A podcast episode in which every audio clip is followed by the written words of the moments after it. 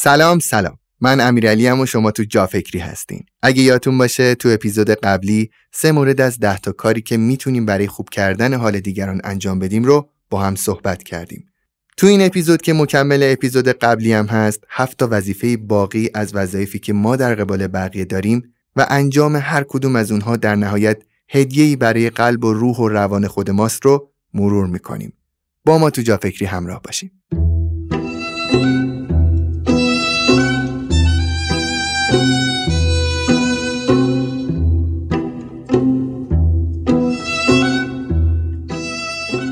رفقا ما بالاخره یوتیوب جافکری رو شروع کردیم. اگر که دوست دارین این اپیزود رو تصویری تماشا کنید کافیه به یوتیوب جافکری به آدرس youtube.com جافکری سر بزنین یا با یه سرچ ساده جافکری رو تو یوتیوب جستجو کنین. تلاشمون اینه که از این به بعد هر اپیزود جافکری رو همزمان با نسخه تصویریش منتشر کنیم. حمایت کنین که جون بگیریم و بیشتر براتون بسازیم.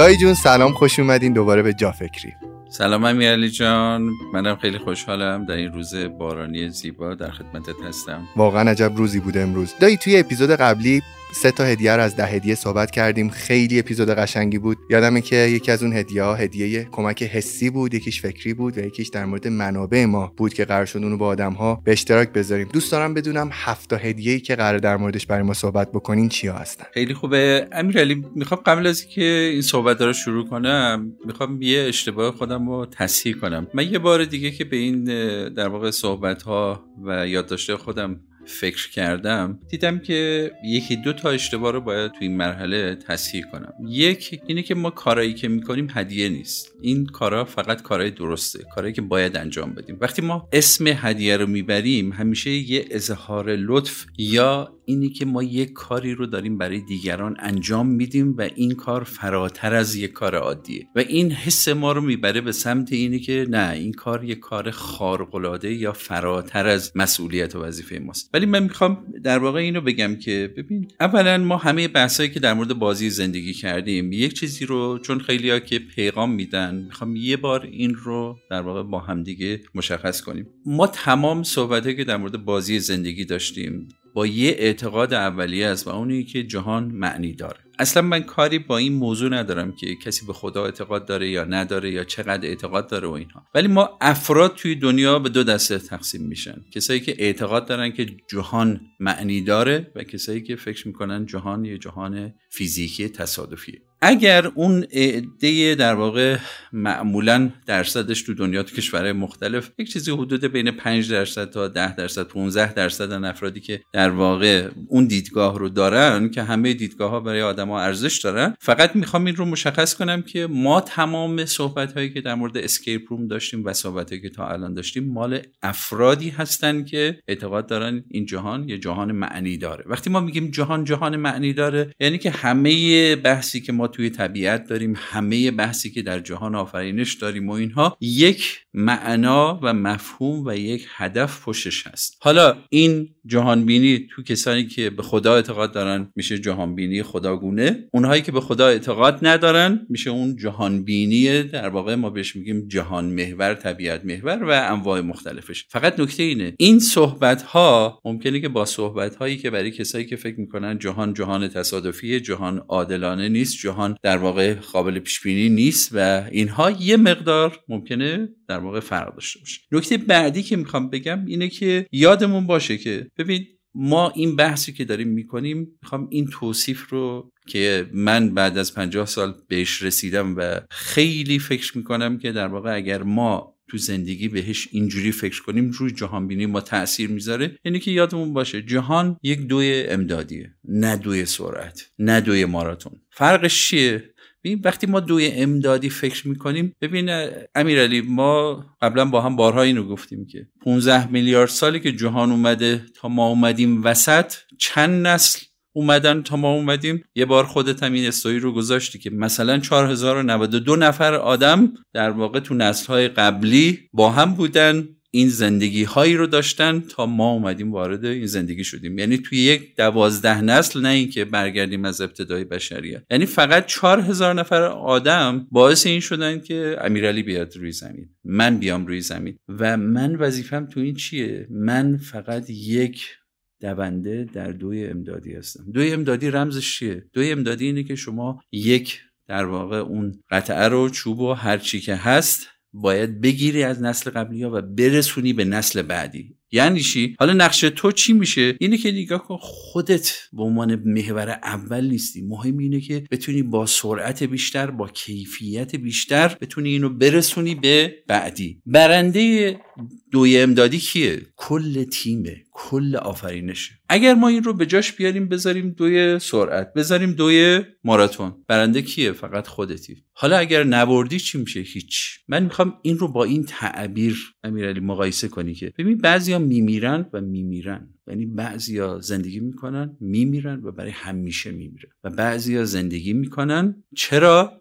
به خاطر اینکه اون جایگاه خودشون رو می‌دونن اون رو تحویل می‌گیرن و با بهترین کیفیت به بعدی میدن. و به همین خاطر میمونن چون بخشی از اون تیمن و بعضی وقتا برای سالها بعضی وقتا برای قرنها اینها میمونن. چرا؟ برای اینکه اون نقش خودشون رو تو این دوی امدادی درست ایفا کردن نقش خودشون رو تو بازی طبیعت درست بازی کردن نقش خودشون رو در بحث آب انرژی زمین همه چی درست ایفا کردن. زمینی که بهشون تحویل شده بدتر تحویل ندادن به نسل بعدی. آبی که بهشون تحویل شده آدمایی که بهشون تحویل شده کسایی که تو بازی زندگی خدا یا هر در واقع طبیعت و هر جهانی در کنارشون گذاشته که در واقع تو راه زندگی اینها باشه اینها حسشون بعد از رفتن اینها بهتر شده. خب اگر ما این نگرش رو داشته باشیم دیگه ما این بحثا رو نمیگیم هدیه. ما میگیم چی؟ اینه که کار درست. چه کارایی رو می‌تونیم انجام بدیم به عنوان اون دوی امدادیه؟ پس من اگر یه جا میرم می‌بینم که در واقع جنگلی توش در واقع زباله ریخته خیلی چیزا به هم خورده و من این رو انجام میدم. این دارم لطف می‌کنم یا دارم فقط اون وظیفه رو انجام میدم؟ دارم یک کار درست رو انجام میدم. به خاطر اینکه من اومدم روی این زمین به خاطر اینکه چند تا از این کارا رو انجام بدم و برم. ما اگر هر کدوممون بتونیم بفهمیم که کارهای درستی که برای ما هست کدوم است و یه نکته سوم هم که می‌خوام به عنوان مقدمه استفاده کنیم قبل از اینکه بریم اون کارهای درست بعدی رو لیست کنیم اینه که یادمون باشه امیرعلی من چجوری اومدم فرض کنید که من دایی اگر به هر چیزی حالا رسیدم من کاری ندارم که به کجا رسیدم. اینا چجوری برای من فراهم شده؟ توی اون مدل جهان معنیدار اینه که اینها رو جهان به من وام داده. یعنی اومده من اگر کفش دارم اگر خونه دارم اگر زندگی دارم همه اینها فرصت هایی بوده که در مقابل من در واقع اون بازی زندگی قرار داده. خب اگر من همه اینها رو که به من داده شده اینا که داده شده فقط برای خود من که نبوده که به من فرصتی داده شده. من اگه میرم تو این جنگل این یه فرصت اگه میرم تو این خیابون یه فرصته. من اگه از این فرصت ها استفاده کردم و این چیزایی که تو طبیعت و جهان به من داده. اگر اینا رو استفاده کردم و اینا رو چکارش کردم؟ اینا رو تبدیلش کردم به اون کارهای درست. یعنی که تو همه جهان تاثیر گذاشتم. اگه من یه چیزی یاد گرفتم پس من باید به بقیه چیکار کنم؟ یاد بدم. اگر یه پولی به دست آوردم من باید سهم بقیه رو تو این قضیه در نظر بگیرم. اگر من در واقع فرصت هایی دارم که یک مسئولیتی دارم که می‌تونم به بقیه کمک کنم. پس اینها همه این فرصت هایی که در اختیار من گذاشته شده اگر جهان معنی دار باشه قاعدتا اینها تصادفی نیست. پس من باید نقش خودم رو ایفا کنم. ایفا کنم. پس من اگر دکتر شدم این دکتری من برای بقیه چه سودی داشته؟ اگر من یه ماشینی زیر پام دارم بقیه از این ماشین چه سهمی دارن؟ و همینطور تا بقیه. پس این صحبت هایی که با هم می‌کنیم روی این سه تا اصله و می‌خوام بگم که یه بار دیگه اینهایی که داریم انجام میدیم اینا هدیه نیست کار درستیه. کار درستی که باید هممون انجام بدیم. و من اینها رو که دیدم و دیدم همه اون آدمایی که در واقع تو زندگیشون اون حالشون حال خیلی بهتریه معمولا سعی کردن چند تا حتی بعضیاشون همه اینها رو با هم انجام بدن. و به همین خاطر که ما اینجا نشستیم با هم اینا رو مرور می‌کنیم. پس میشه گفت یه جورایی حال خوب هدیه همین انجام دادن کارهای درسته درسته؟ صد درصد. و اتفاقا نکتهش اینه که می‌خواستم بگم همه اینا یه هدیه است به خود ما نه به کسی دیگه. یعنی اگر من بیام لیست کنم که بگم ده تا هدیه که ما می‌تونیم به خودمون بدیم چیاست میگم این کارا رو بکنیم و اما دایی موافقین که بریم سراغ اون لیست کارهایی درست که هفت دونش مونده بود درسته؟ کاملا کاملا. اگه یاد باشه ما سه تاشو صحبت کردیم و حالا می‌خوایم بریم وارد در واقع اون هفتای دیگه بشیم. مورد چهارم از در واقع اون لیست اینه که ما وقتی که چیزی رو یاد گرفتیم و یاد داریم حتما یه بخشش رو بذاریم که به بقیه یاد بدیم. من همیشه میگم که حالا امیر علی دوست دارم این سوال از خودت بپرسم. فکر می‌کنی بیشترین چیزی که آدما لازم دارن و در واقع بهشون کمک می‌کنه چیه؟ من فکر می‌کنم تجارب دیگران می‌تونه مهمترینش باشه. یه نکته ای که همیشه در واقع توی بحثا گفته میشه اینه که میگن که اگه فکر کنید که ما به آدما حس خوب بدیم عقل و فکر خوب بدیم و سوم اینه که پول بدیم بهشون. تو کدوم رو انتخاب می‌کنی؟ تو ایران؟ فکر خوب فکر می‌کنم.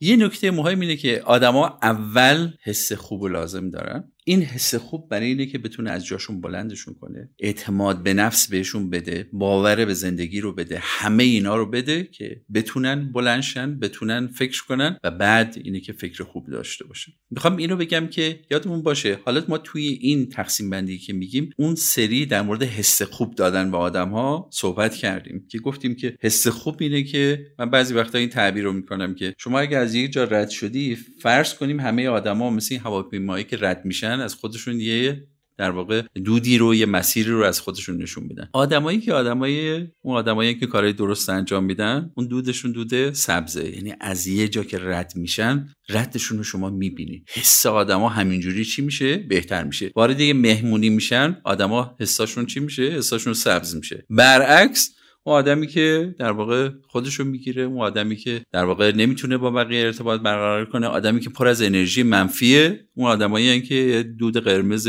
شاید بهتر باشه بگیم قرمز خاکستری از خودشون به جا میرن. البته یک سری آدما هم هستن که هیچی از خودشون به جا نمی‌ذارن و امیدوارم که ما البته جز اون دو دسته نباشیم. ولی اینو می‌خواستم بگم که خب اگر ما بحث حس و مطرح می‌کنیم اگر ما بحث در واقع بهتر شدن حس و مطرح می‌کنیم اون مرحله بعدش میشه چی؟ اینه که یکی از بهترین کارهایی که آدم می‌تونه بکنه تو زندگیش اینه که چیزایی که یاد گرفته مثل اون بحث دوی امدادیه به بقیه یاد بده. این وقتی ما صحبت از در واقع یاد دادن می‌کنیم اینه که می‌بینیم که فرصت هایی که ما داشتیم چیزایی که یاد بگیریم چه چیزایی بوده؟ فکر کن اینه که من عکاسی یاد دارم اینه که کوهنوردی یاد دارم امور مالی یاد دارم اینه که تو بحث سلامت در واقع فکر می‌کنم و چیزایی رو می‌دونم تو زندگی. از بحثایی که این لازم نیست که حتما یه دوره مبتنی بر سرتیفیکیت و مدرک و اینها باشه. نه من ممکنه که به یه نفر در واقع من یکی از دوستایی که دارم اینه که هر وقت میشینه با جوانا یکی از کار قشنگی که می‌کنه بهشون شگردای اولیه کار مالی رو یاد میده تو زندگی. مثلا اینکه بهشون یاد میده که می‌تونی مثلا توی زندگی تورمی سود یعنی چی و بازی تورم چیه و شما چجوری بتونی کار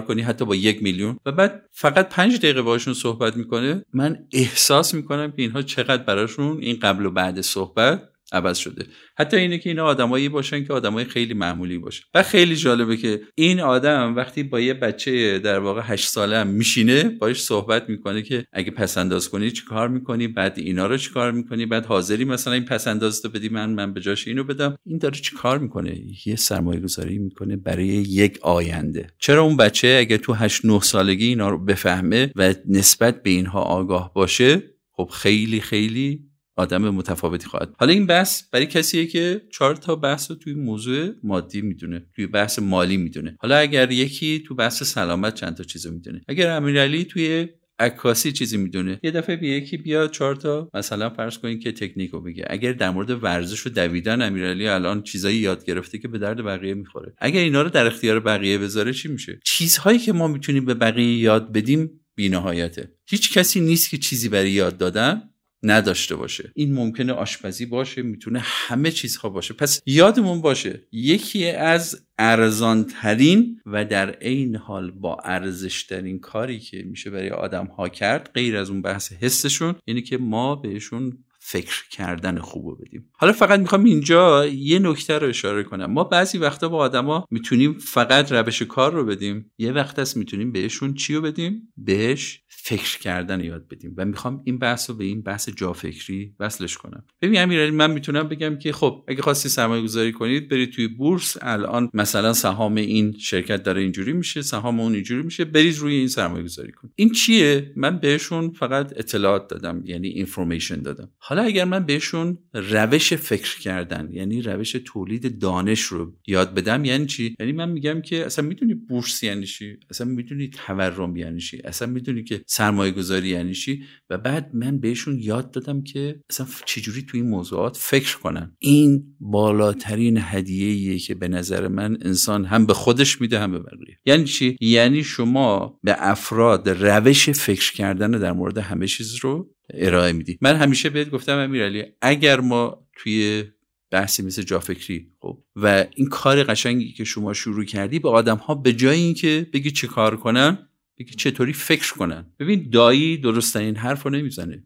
دایی یکی از کساییه که ممکنه یه دیدگاههایی داشته باشه. دایی هم که اینجا این صحبت رو می‌کنه به این معنا نیست که داره آخرین و درستترین کار رو میگه. دایی دیدگاه های خودش رو میگه. همینطور همه کسای دیگه که توی این بازی زندگی بودن. پس ما اگر یاد بگیریم که فکر کردن و, و همه اینها رو بفهمیم و اینا رو بذاریم کنار هم ولی یادمون باشه که فکر کنیم که راهمون رو انتخاب کنیم. و اگر شما یاد بدید به افراد رو هم روش ها رو و هم فکر کردن و این یه هدیه بسیار بزرگه. یکی از در واقع بحثایی که من خیلی قشنگ توی می‌دونی از زمانی که این در واقع نسل سوم وب و اینها اومده و این بازی شبکه های اجتماعی اومده کسایی که از این شبکه ها خیلی قشنگ استفاده کردن. مثل حرکتی که برای ویکیپیدیا شروع شد بزرگترین دارایت المعارف بشری در عرض چند سال شکل گرفت که ما هنوز بالاتر از اون رو نداریم. همینطور همه حرکت های دیگه. اینها من می‌بینم چه همه از آدما هستن که الان وقتشون رو می‌ذارن برای آموزش به و خیلی از این آدم ها هستن که بدون اینکه بخوان تو یوتیوب مثلا فرض کن که درآمد داشته باشه بخواد فالوور جمع کنه فقط میشینن هر تجربه رو دارن با بقیه در میون می‌ذارن و این چقدر کار با ارزشی. دایی پس میشه گفتش که مورد چهارمین لیست بحث آموزش بود. و اما مورد بعدی چی می‌تونه باشه؟ یکی از کارهای قشنگ دیگه که ما وقتی که هر وقت در مورد بحث کارهای خوب کارهای خیر می‌کنیم اینه که اولین چیزی که به ذهنمون میاد اینه که ما کمک مالی کنیم به بقیه. کمک مالی در جهان یکی از ساده ترین راه های شناخته شده در واقع بشریه که ما فکر می‌کنیم که خب من می‌خوام به بقیه کمک کنم پس من چقدر الان پول دارم مثلا یه مبلغ شما بیام به یکی کمک کنم. این می‌خوام بگم که ببین وقتی که آدم می‌خواد یه مقدار با سطح فکر بیشتری این کار رو انجام بده این همین کمک مالیه شکلش چقدر عوض میشه. ما فکر می‌کنیم که خب کمک مالی اینه که خب من میرم به این دوستم مثلا 50 هزار تومن 100 هزار تومن 5 میلیون تومن هر چقدر کمک می‌کنم خب من میگم که خب امیرعلی ترجیح میدی به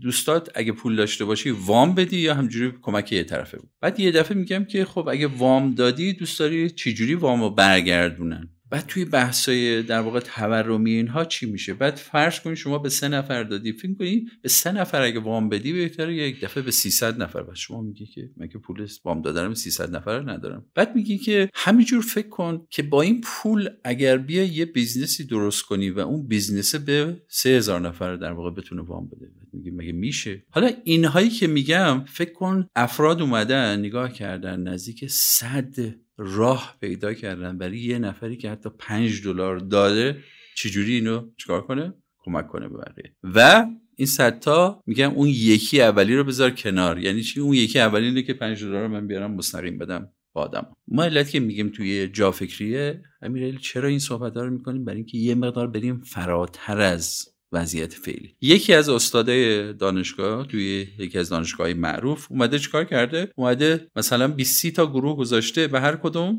چیکار کرده؟ مثلا 5 دلار داده. گفته اینقدر زمان کوتاه یادم نیست مثلا 20 دقیقه 30 دقیقه. گفته شما وقت دارین که این پول اول زیادش کن. و خیلی جالبه که مثلا یکی اومده مثلا یه گروه اومده این رسونده مثلا تو 20 25 دقیقه به 20 دلار 25 دلار. یکی نتونسته اصلا یعنی نقشه ها 6 کدوم نگرفته که این 5 دلار رو حتی بکنه 6 دلار. و یک گروه اومدن اونو کردن 600 خورده ای دلار تو همون 20 خورده ای دقیقه. و اومده حالا نکته جالبی که داره اینه که آدما با یک پنج دلاری می‌تونن شروع کنن با یک پنج دلاری. ولی می‌تونن این رو چیکارش کنن؟ به حتی اگه بخوام به فکر یک کار خیریه باشن می‌تونن چیکار کنن؟ تو 20 دقیقه این پول تبدیل کنن به فرض کنین 600 دلار و بیان 600 دلار به بقیه کمک کنن. مگه ما 20 دقیقه اضافه نداریم که بتونیم این کار رو بکنیم؟ پس حالا شما فکر کن که یکی از تکنیک هایی که افراد انجام میدن اینه که یه مدلش هست بهش میگن zero money. یعنی شما اصلا پول نداری و می‌خوای که به هم کمک کنی. بعد میگیم کمک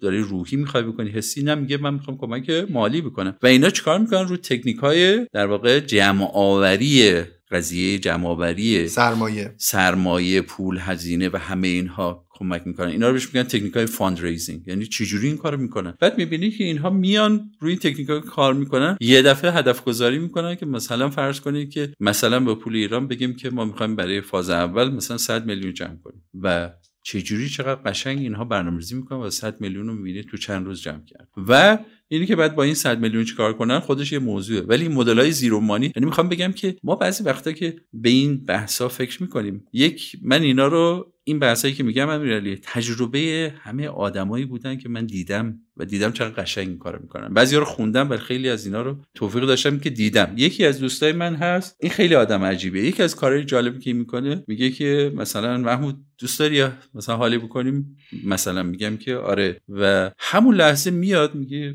بریم اینجا این آسایشگاهه.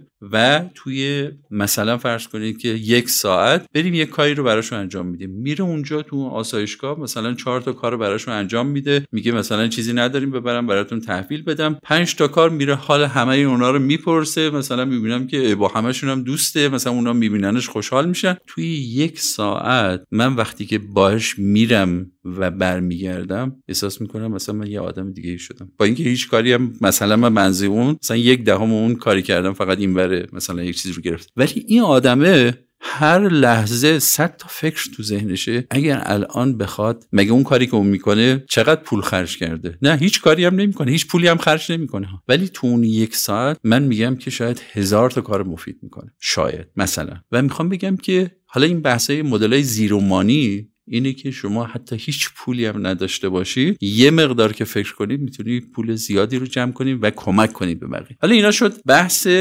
خود اون سرمایه اولیه. در مورد اینکه آدم ها چجوری می‌تونن به بقیه کمک کنن با این پوله خودش یه دنیاییه. من فقط دوست دارم این موضوع رو باز کنم که یادمون باشه هنر فکر بنده اینه که بشینن رو اینا فکر کنن که از این کار قشنگتر چیه. این کار بهتر از این چجوری میشه من با این پول حال بقیه رو بیشتر بهتر کنم؟ ماها خیلی وقتا ببین توی همین تهران یکی از ترندهای رایج اینه که ما سر چهارراه این بچه های سر راهی رو می‌بینیم بچه های چهارراهی رو می‌بینیم و چیکار می‌کنیم؟ یه مثلا فرض کن ساندویچ می‌خریم و این ساندویچ رو میدیم بهشون. و این یکی از ساده ترین مدل های کمک به نظرمون میاد. خب اینکه اصل این کار خیلی کار با ارزشیه من بایش کاری ندارم. فقط می‌خوام بگم که یه چیزی رو جالب و می‌دونی که همین افراد به خاطر حجم غذاها فسفودهایی که بهشون داده میشه دچار سوء تغذیه های بسیار شدید دارن میشن. یعنی دچار چاقی میشن دچار برای اینکه اصلا حجم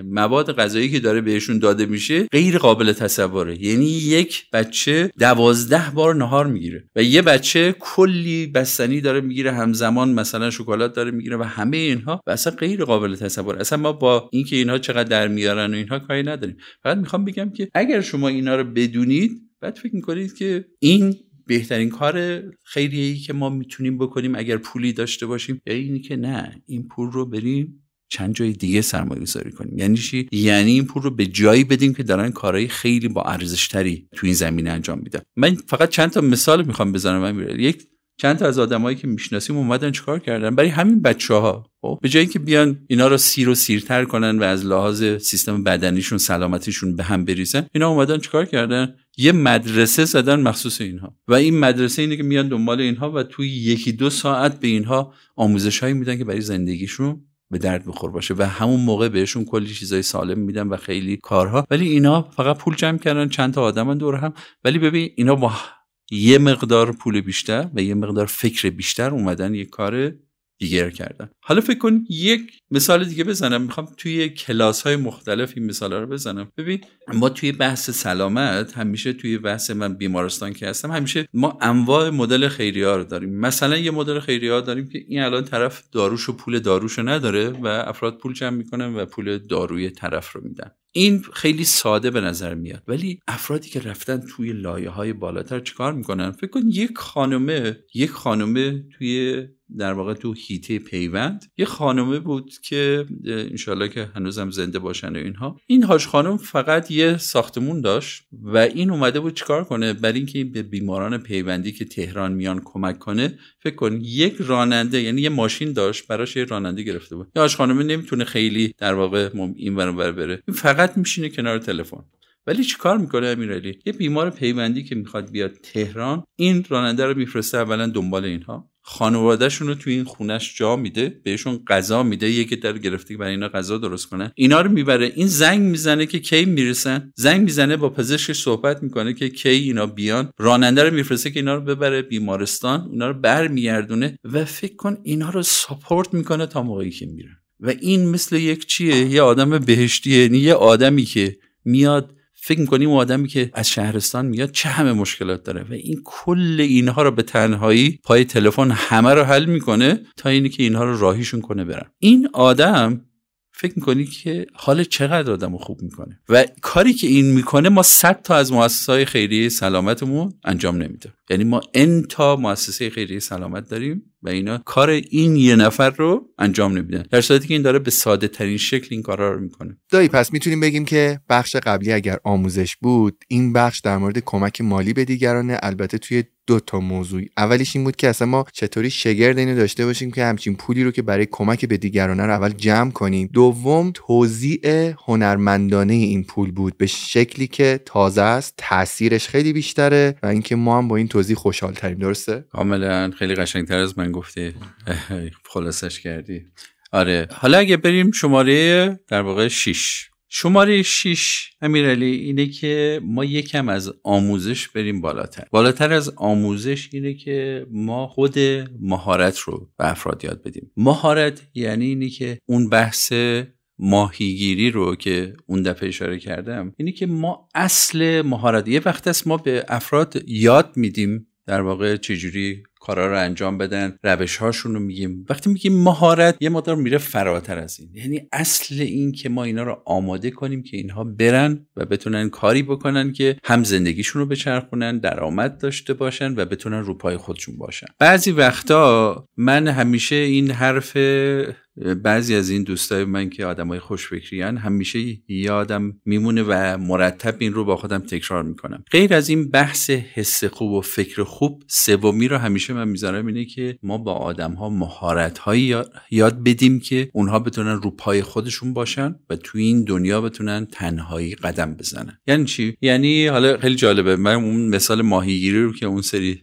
زدم. خیلی ها پیغام دادن که شما چرا با حیوانات این برخورده می‌کنید؟ بعد گفتم که چه برخوردی؟ گفتین که شما با آدما گفتیم ماهیگیری باید یاد بدیم. مگه ماهی ها چه گناهی دارن؟ و این خیلی برای من جالب بود که کسی با این نگاه هم نگاه می‌کنه. حالا نگاه نمی‌کنه که این یه مثال فقط از مهارت. اینه که ما اگر به افراد بیایم مهارت های در واقع اداره کردن زندگی رو یاد بدیم. یعنی چی؟ وقتی میگیم مهارت یه مرحله از آموزش اونورتره. یعنی من اینجا دیگه فقط نمی‌خوام به آدما عکاسی یاد بدم. باید عکاسی یاد بدم که از این بتونه کار کنه؟ کسب درآمد اگر من میام که در واقع میگم که خب بیا سرمایه گذاری رو یاد بگیر. این سرمایه گذاری رو فقط به این یاد نمیدم که این یه مقدار دانشش بره بالا. من اصل مهارت یاد میدم. یعنی چی؟ یعنی اگر این کارو بکنه و این روش ها رو انجام بده ظرف چند ماه آینده چقدر می‌تونه رو زندگیش حساب کنه و چجوری می‌تونه حرکت کنه؟ این روش یعنی روش مهارت آموزی مبتنی بر در واقع اون هدف نهایی. این روش یکی از موثرترین روش هاست برای اینکه انسان ها رو از در واقع خونهشون بلند کنی و بنشونی روی مهارتی که حالا از اون به بعد رو باید دیگه خودشون اداره کنن. دایی ولی خیلی این کار سختیه. من خیلی تلاش کردم تو این چند سال این کار رو زیاد انجام بدم. مثلا خیلی تلاش کردم به یه آدمی عکاسی یاد بدم. حالا که راجع به خود عکاسی صحبت کردیم. دوربین میخریدیم کمک می‌کردیم. مثلا اون طرف با باورتون میشه خیلی وقتا با خانواده اون طرف صحبت می‌کردم چون اعتقاد نداشتن که بچهشون مثلا باید توی هنر کسب درآمد داشته باشه. اعتقادشون این بود که تیپیکال خانواده ایرانی شما باید دکتر مهندس بشی حالا کنارش کار هنری هم می‌تونی انجام بدی. من یادم تمام فکر و ذهنش مثلا عکاسی بوده فیلم سازی بوده. و من هر بار که تلاش کردم این کار رو انجام بدم آدما تا حدودی ناامیدم کردن. انقدری که سال فکر می‌کنم 96 یا 97 بود که آخر سال یکی از دروس بزرگی که آخر دفتر یاد داشتم یادداشت کردم بودش که تو چشمه که نمیجوشه با آفتاب آب نریز. یعنی خیلی وقتا تلاش کردم که یک مهارتی رو به آدما انتقال بدم ولی اون آدما خودشون انگار آماده پذیرش این مهارت نبودن. اتفاقا نکته ای که امیرعلی نکته که اشاره کردی چرا خیلی قشنگه برای اینکه می‌خوام این سه مرحله این قضیه رو بگم. چرا این قضیه با آموزش دادن خیلی فرق می‌کنه؟ من می‌تونم به هر کسی بشینم که مثلا پنج دقیقه اینجا بشینم در مورد سلامت بقیه رو نصیحت کردم. پنج دقیقه دیگه بشینم در مورد مثلا حالا فرض کنیم که من بلد باشم مثلا در مورد بورس صحبت کردم. این مهارت آموزی نیست. این میشه آموزش دادن حتی اکثر حرف زدن. ولی وقتی می‌خوای مهارت یاد بدی یک بحث سه مرحله ما داریم. مرحله اول اینی که اون فرد باید استعدادش رو داشته باشه. آدمایی که میان تو این زمینه وقت می‌ذارن اولین هنرشون اینه که استعدادیابیه. این استعدادیابی ابزرویشن قوی می‌خواد. یه نکته رو بهت بگم یه خاطری یکی از کارهای قشنگی که من اونور مثلا تو کانادا و آمریکا می‌دیدم خیلی از این اساتیدی که حالا هم ایرانی و هم غیر ایرانی رو دیدم ولی چون اون ایرانی ها رو خیلی از نزدیکتر دیدم خاطراتش برام پررنگتره. یکی از کارهای قشنگی که می‌کردن اینه که تو جوانای ایرانی میگشتن. این فقط برای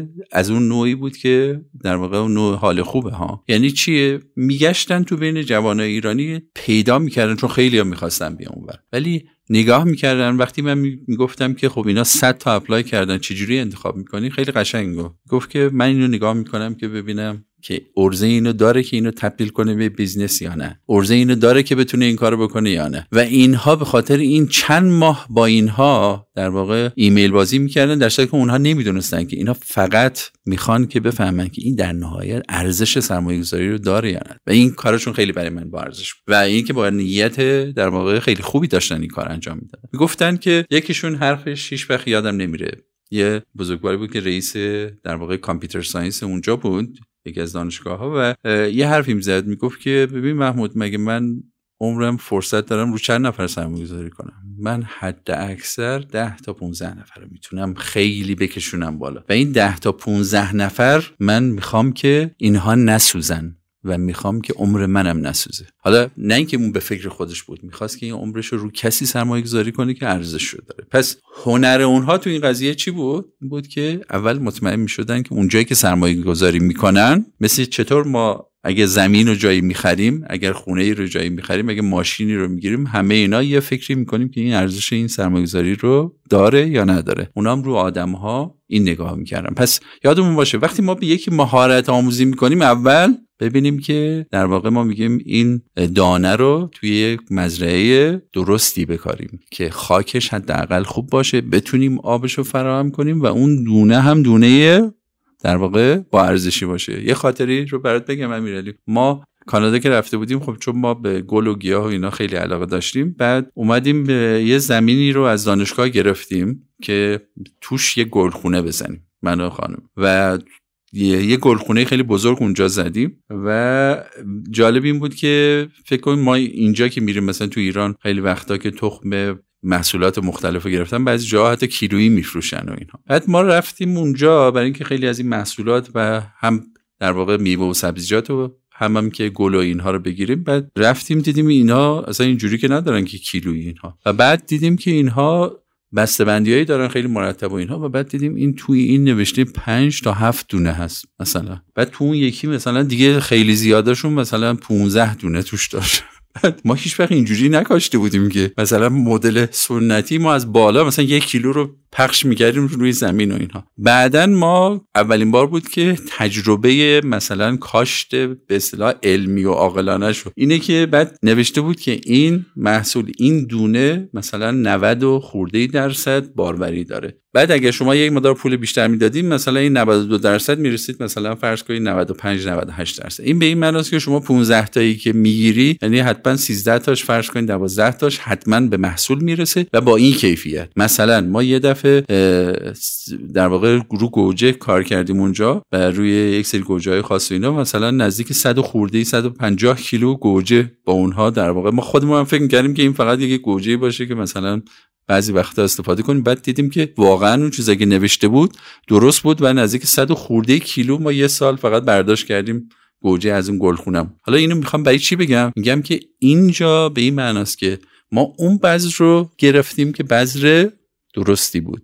یعنی که ما سرمایه گذاری که روش کردیم به اون 150 کیلو گوجه با چند دونه بذر بود با همون تعداد خیلی خیلی محدود. در صورتی که ما می‌تونستیم اینجا یک کیلو بذر رو بگیریم و از توی اون مثلا 50 کیلو هم گوجه فرنگی در نیاد. حالا این از این لحاظ گفتم که پس مرحله اول اینه که اون بذره باید شایستگی همه هزینه که روشون می‌کنی داشته باشه نکته دوم اینه که یادت باشه چیزی که داری در واقع روش سرمایه گذاری می‌کنی و اون مهارت آموزی که داری می‌کنی یک مهارت آموزی در واقع ما میگیم to the point و to the target باشه. یعنی چی؟ یعنی که ببینیم ما بعضی وقتا میایم به افراد عکاسی یاد میدیم و میگیم که خیلی خوب حالا تو باید بری از اینجا دیگه به بعد خودت باید بری. یکی از کارهای جالبی که منتورهای واقعی می‌کنن اینه که اون فرد تا نقطه ای که بتونه کار کنه درآمد داشته آره نمیان اول راه درآمد بذارنش. یعنی چیکار می‌کنن؟ مثلا یکی از کارهای قشنگی که می‌کنن این منتورها وقتی می‌خوان رانندگی رو یاد بدن اولش میان حالا خودت توی خلبانی تجربه کردی دیگه. خلبان که نمیاد اول بگی که خب امیرعلی این هواپیماست اینم دفترچه فلان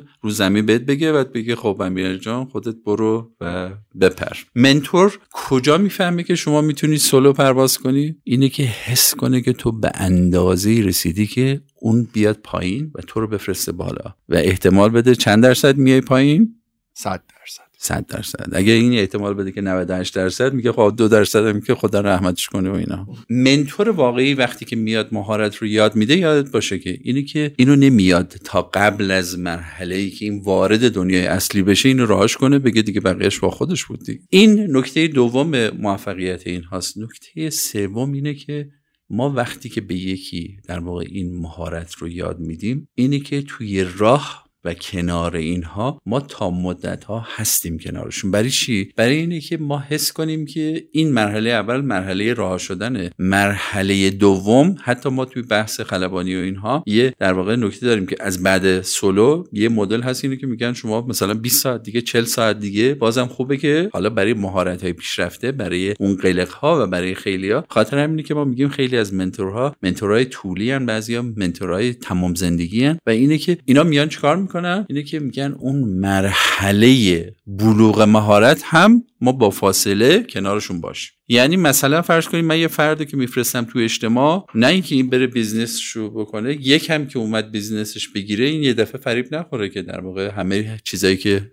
در آورده از دست بده. و می‌خوام فقط اینو بگم که امیرعلی ما وقتی به یکی مهارت یاد میدیم یادمون باشه که مهارت یاد بدیم. وقتی مهارت یاد بگیره چجوری می‌فهمیم مهارت یاد گرفته؟ یعنی که اینقدر درآمد اومد روی میزش و اینقدر درآمد ماندگار شد براش. نه اینکه من اصول رو بهش یاد دادم و این دیگه باید بقیهش خودش بره. خیلی چیز جالبیه. انگار که سطح شما رو هم در منتور بودن داره نشون میده و اتفاقا مسئولیت شما رو بیشتر می‌کنه. یعنی مثلا من خودم اواخر به این نتیجه رسیدم که اگر که مثلا بخوام چند نفر رو بهشون کمک بکنم احتمالا این چند نفر نهایتا باید بشن دو نفر. اصلا نه فرصت اینو داریم نه دیگه وقتش رو داریم نه توانایی اینو داریم که بخوایم یک یه ذهنیتی داشته باشیم که به طور پویا بخواد برای یک آدمی فکر بکنه. و این یه مسئولیت خیلی بزرگیه. قبلا این شکلی بودم که هر آن چیزی که فکر می‌کردم می‌تونم رو با آدما توضیح می‌دادم. الان می‌بینم اگه بخوام اون چیزی که توضیح دادم رو پویا در طول زمان پیگیری بکنم احتمالا آدمایی که باید باشون صحبت بکنم اونا خیلی تعدادشون کم میشه. آره این دقیقا امیرعلی فرق بین یک منتور بودن یعنی مربی واقعی بودن و معلم بودن. یادت باشه نگاه کن من توی دانشگاه می‌تونم من مثلا هر سال کلی دانشجوی پی اچ دو دانشجوی ارشد دانشجوی پزشکی ممکنه اینها فراوان باشن. بعد بگیم که خب این در طول مثلا 20 سال 30 سال مثلا ده هزار نفر آدم رو آموزش داده. ولی یه منتور واقعی معمولا بیشتر از پنج تا ده نفر رو واقعی نمی‌تونه در طول زندگیش چیکار کنه؟ به اون مراحلی که گفتم برسونه. پس یادمون باشه که اول ما سرمایه گذاریمون رو در همون حد در نظر بگیریم و بعد اونی که امیرعلی مثلا سالها روش وقت بذاره و اینو اینجوری بیارش بالا این آدم باید یه امیرعلی باشه. بعضی وقتا باید بهتر از امیرعلی باشه. یه حرف قشنگی یکی از استادای من می‌زد این سوپروایزر من خودش یکی از در واقع خدای این رشته تو دنیا بود. یه دفعه من گفت که یه سوالی از من کرد بعد منم روی مدل تواضع ایرانی و اینها گفتم که خب اینو که مثلا شما باید خیلی بهتر از من بدونید. بعد با ناراحتی من گفت محمود یاد باشه شما وقتی من گذاشتم روی موضوع کار کرده باشی یعنی روی این موضوع شما رو گذاشتم کار کنی یاد باشه تو باید خیلی بهتر از من باشی. اگر من همه این تلاشمو بکنم که یه نسخه از خودم رو درست کنم. این کل عمرم برفناست و این خیلی خیلی برای من قشنگ بود. خب؟ گفت اگر تو بشی من پس من این همه تلاشای من اینه که اشتباهات من رو تو نکنی. و اون چیزایی که من پیدا کردم که خوبه و مؤثره شما اون کارا رو بکنی و اگه تو باز بشی همون من یعنی که من باختم.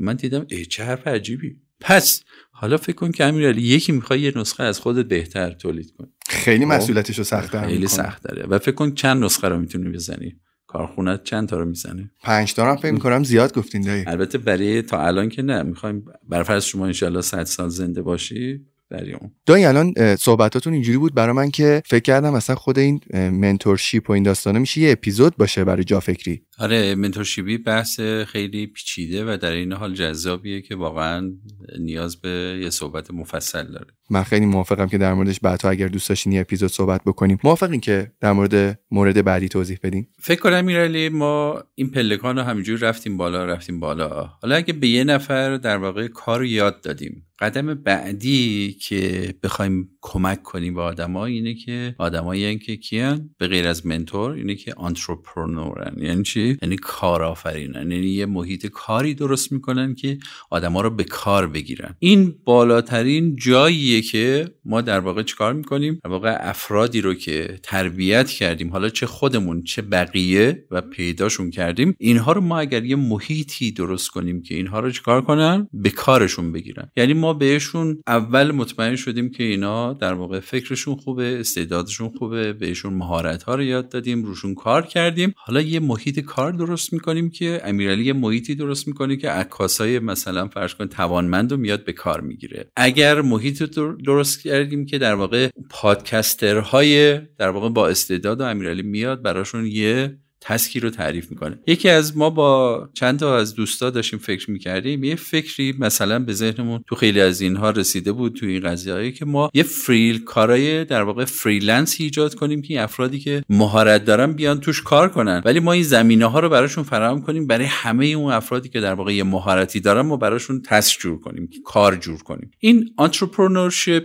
و کارآفرینی نگاه کن ارزشش به چیه؟ ارزشش به اینه که شما اون فردی رو که تربیت کردی یا فردی که تربیت شده رو مستقیما میاری توی محیط کار بهش این فرصت رو میدی و می‌بری تو اون محیط و اجازه میدی که این در واقع اون بلوغ فکریش و کاریش و مهارتیش رو داشته باشه و بتونه مستقیما به اون چرخه درآمد وصل بشه. بعضی وقتا توی زندگی افراد میگن تو اون لایه های مازلو و اینها اینه که وقتی افراد در واقع توی چرخه مالیشون و درآمدیشون اومدن به یک جا مستقر شدن که بتونن زندگیشون رو بچرخونن. ما میگیم مثلا زندگی حالا جدیدشون شروع میشه. یعنی چی؟ یعنی حالا می‌تونه روی پاش وایسه حالا می‌تونه زندگی رو اداره کنه حالا می‌تونه ازدواج کنه می‌تونه در واقع سرمایه گذاری کنه و اینجا نقطه ایه که خیلی از اینا حتی نقطه ای میشن که یا سطحی میشن که حالا دست بقیه رو بگیرن. حالا اینجا وقتیه که خیلی وقتا منتورای بزرگ اینه که وقتی افراد به این مرحله رسیدن بعد از یه مدت به اینا مأموریت میدن که حالا دست سه نفر دیگر رو بگیرن و تربیتشون کنن. پس یادمون باشه که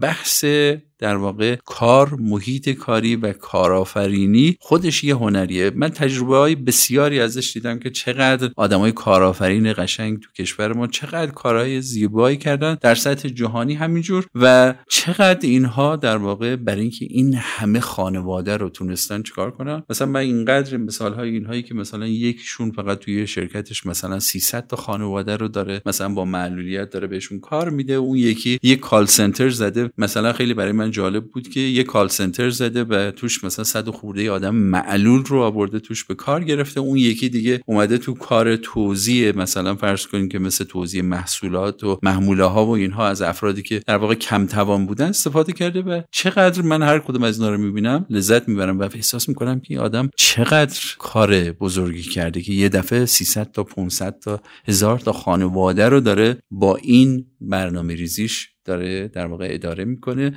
و جالب اینه که از هر کدوم از اینا خواستن که مثلا دو نفر تا سه نفر دیگر رو کاندید کنن که اینها بتونن زیر نظر اینها در واقع بزرگ بشن کار یاد بگیرن و اینها. کارآفرینی هم یه جور هنر واقعا. بسیار بسیار و کار سختی هم هست البته. و آدمایی که همجور میرن تو لایه‌های بالاتر امیرعلی کارشون هم کار سخت اینا از اون کارهای درست من همیشه اینجوری میگم کار درست سخت ولی شیرینه.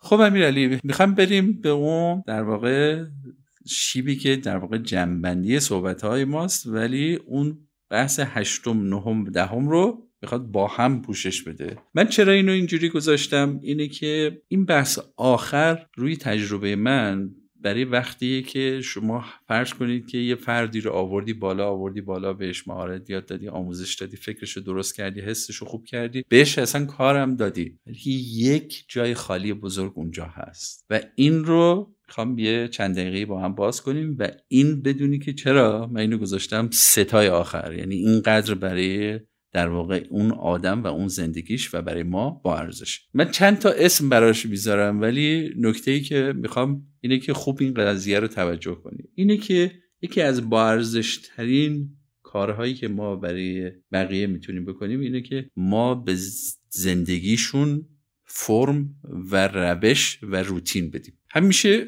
افراد وقتی این صحبت رو صورت اولیه باز می‌کنم یه مدار براشون عجیبه که منظور ما چیه. ببین امیرعلی این کلمه رو ما یه حساسیتی خیلی زیادی داریم در موردش یعنی خیلی یاد دارن ولی می‌خوام یه بار این رو بازش کنیم. ما وقتی کلمه دین رو استفاده می‌کنیم یه دفعه افراد به فکر مذهب میفتن در صورتی که وقتی ما میگیم دین آین و رسوم و روش ها ببینید دین اصلا ربطی به خدا نداره. دین اصلا ربطی به مذهب نداره. دین یعنی روش زندگی. وقتی میگم میگیم روش زندگی یعنی چی؟ یعنی تمام قبایل تمام در واقع مردمی که در طول تاریخ بزرگ شدن یه در واقع آین و روش زندگی و چارچوب زندگی داشتن که این چارچوب همیشه اسمش حالا توی در واقع فرهنگ های مختلف فرق کرده ولی اینه که بهش می‌گفتن آین می‌گفتن کیش می‌گفتن دین.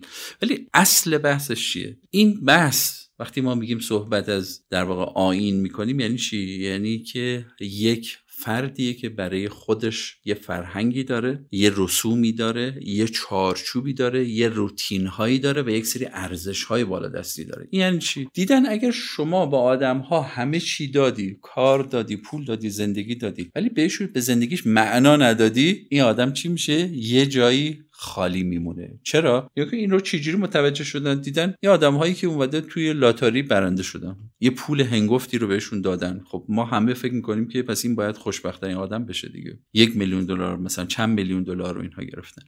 و می‌دونی که تمام تحقیقات نشون دادن که تقریبا همه اینها بعضی مدت حتی بدبختتر شدن خوشبختتر نشدن.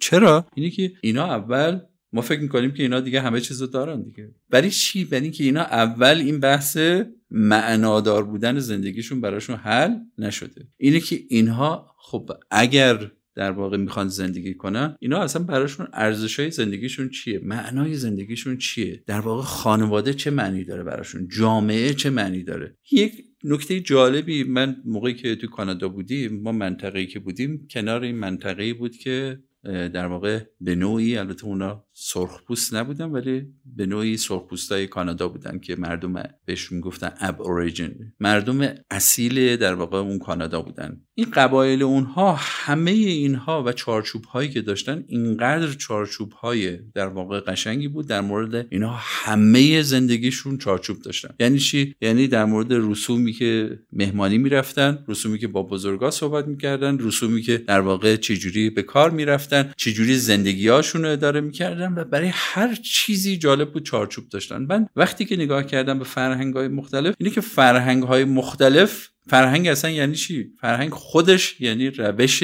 یک زندگی مبتنی بر ارزش. یعنی چی؟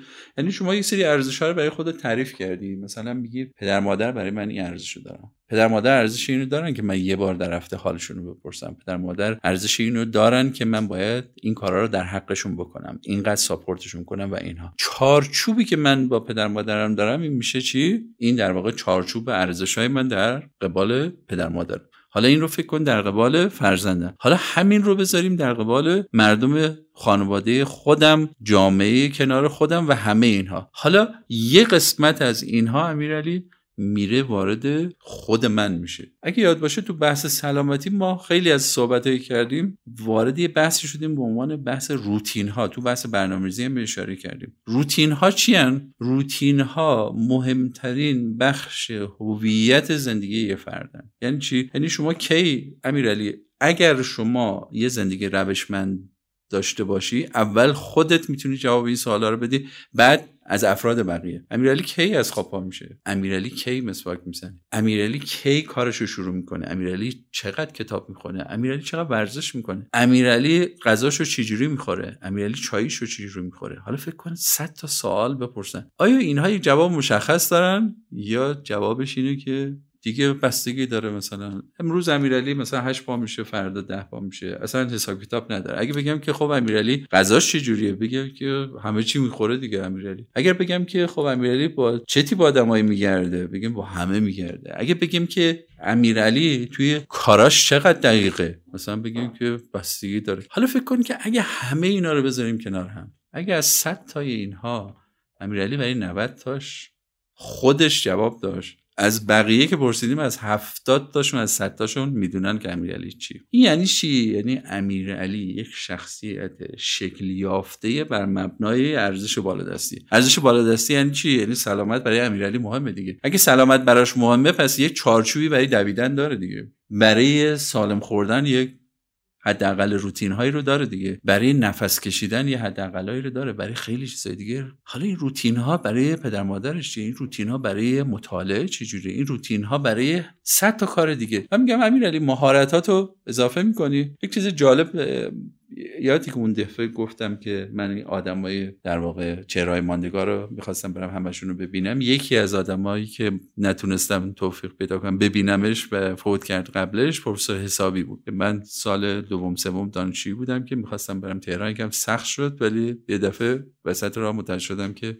فوت کردنشون. خدا رحمتشون کنه. یک نکته جالبی که در مورد پروفسور حسابی بود این که پروفسور حسابی تا آخر عمرش چون زبانهای مختلف بلد بود هر روز یه مقدار از اینها رو می‌خوند. مثلا یه مقدار از این زبان یه مقدار از اون زبان و اینها. در اوج حتی مریضیش که خیلی هم طول نکشید. یعنی ها ولی این حتما این روتین رو چکار می‌کرد؟ و خیلی هم ممکنه بگین که مثلا فلانی 80 سال 90 سال جالا می‌خواد چیکار کنه که آخر عمر مثلا زبان آلمانیش یادش نره مثلا. ولی ببین این بحث این نیست که اون رو می‌خواد چکار کنه. اینه که یک فرد یک روتینی داره یه ارزش هایی داره و می‌خواد اون چیزهایی که یاد گرفته و اون چیزهایی که براش ارزش داره ماندگار باشه. و این چیکار می‌کنه؟ اینه که هر روز مثلا حداقل اینقدر رو مطالعه می‌کنه. من میگم چند تا مهارت جدید یاد گرفتی؟ بعد میگی که منظور چیه دایی؟ اصلا برای چی مهارت جدید؟ من الان دارم کارمو می‌کنم اینا. بعد می‌بینی که ما یک افرادی که در واقع توی زندگیشون شکل یافتش همیشه یک قسمت از برنامهشون اینه که مهارت های جدید یاد بگیرن.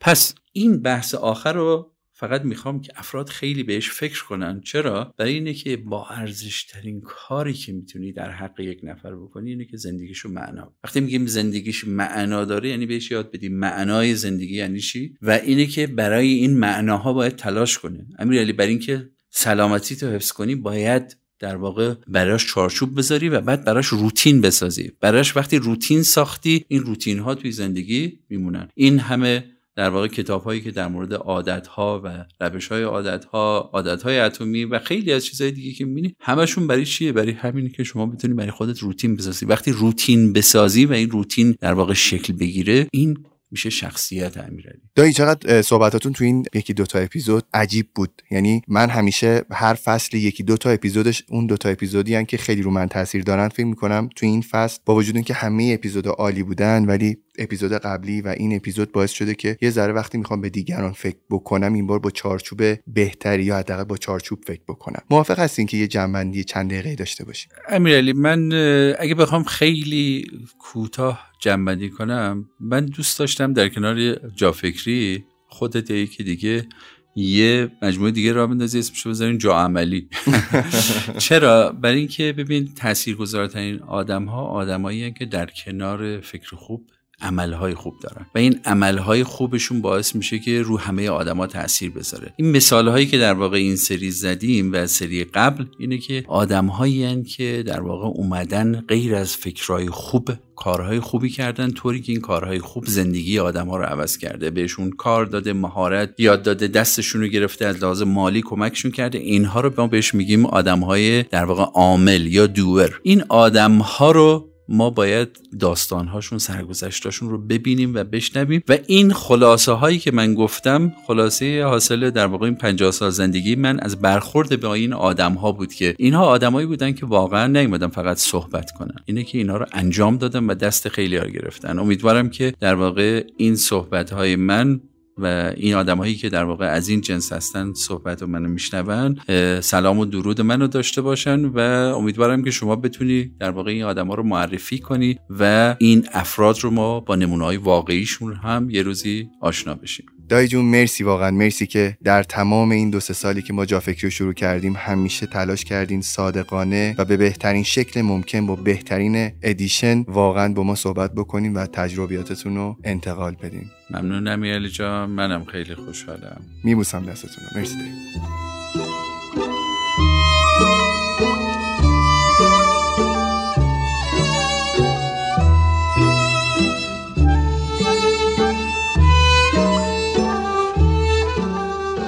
فکروندان خفن جافکری. شما می‌دونین که وبسایت جافکری از سال گذشته قسمت دوره ها رو به طور جدی دنبال می‌کنه. ما تو جافکری مشغول ساخت دوره های آموزشی کوتاه اما غنی و با ارزش هستیم که وقت گذاشتن برای اونها باعث تغییرات اساسی در ما میشه.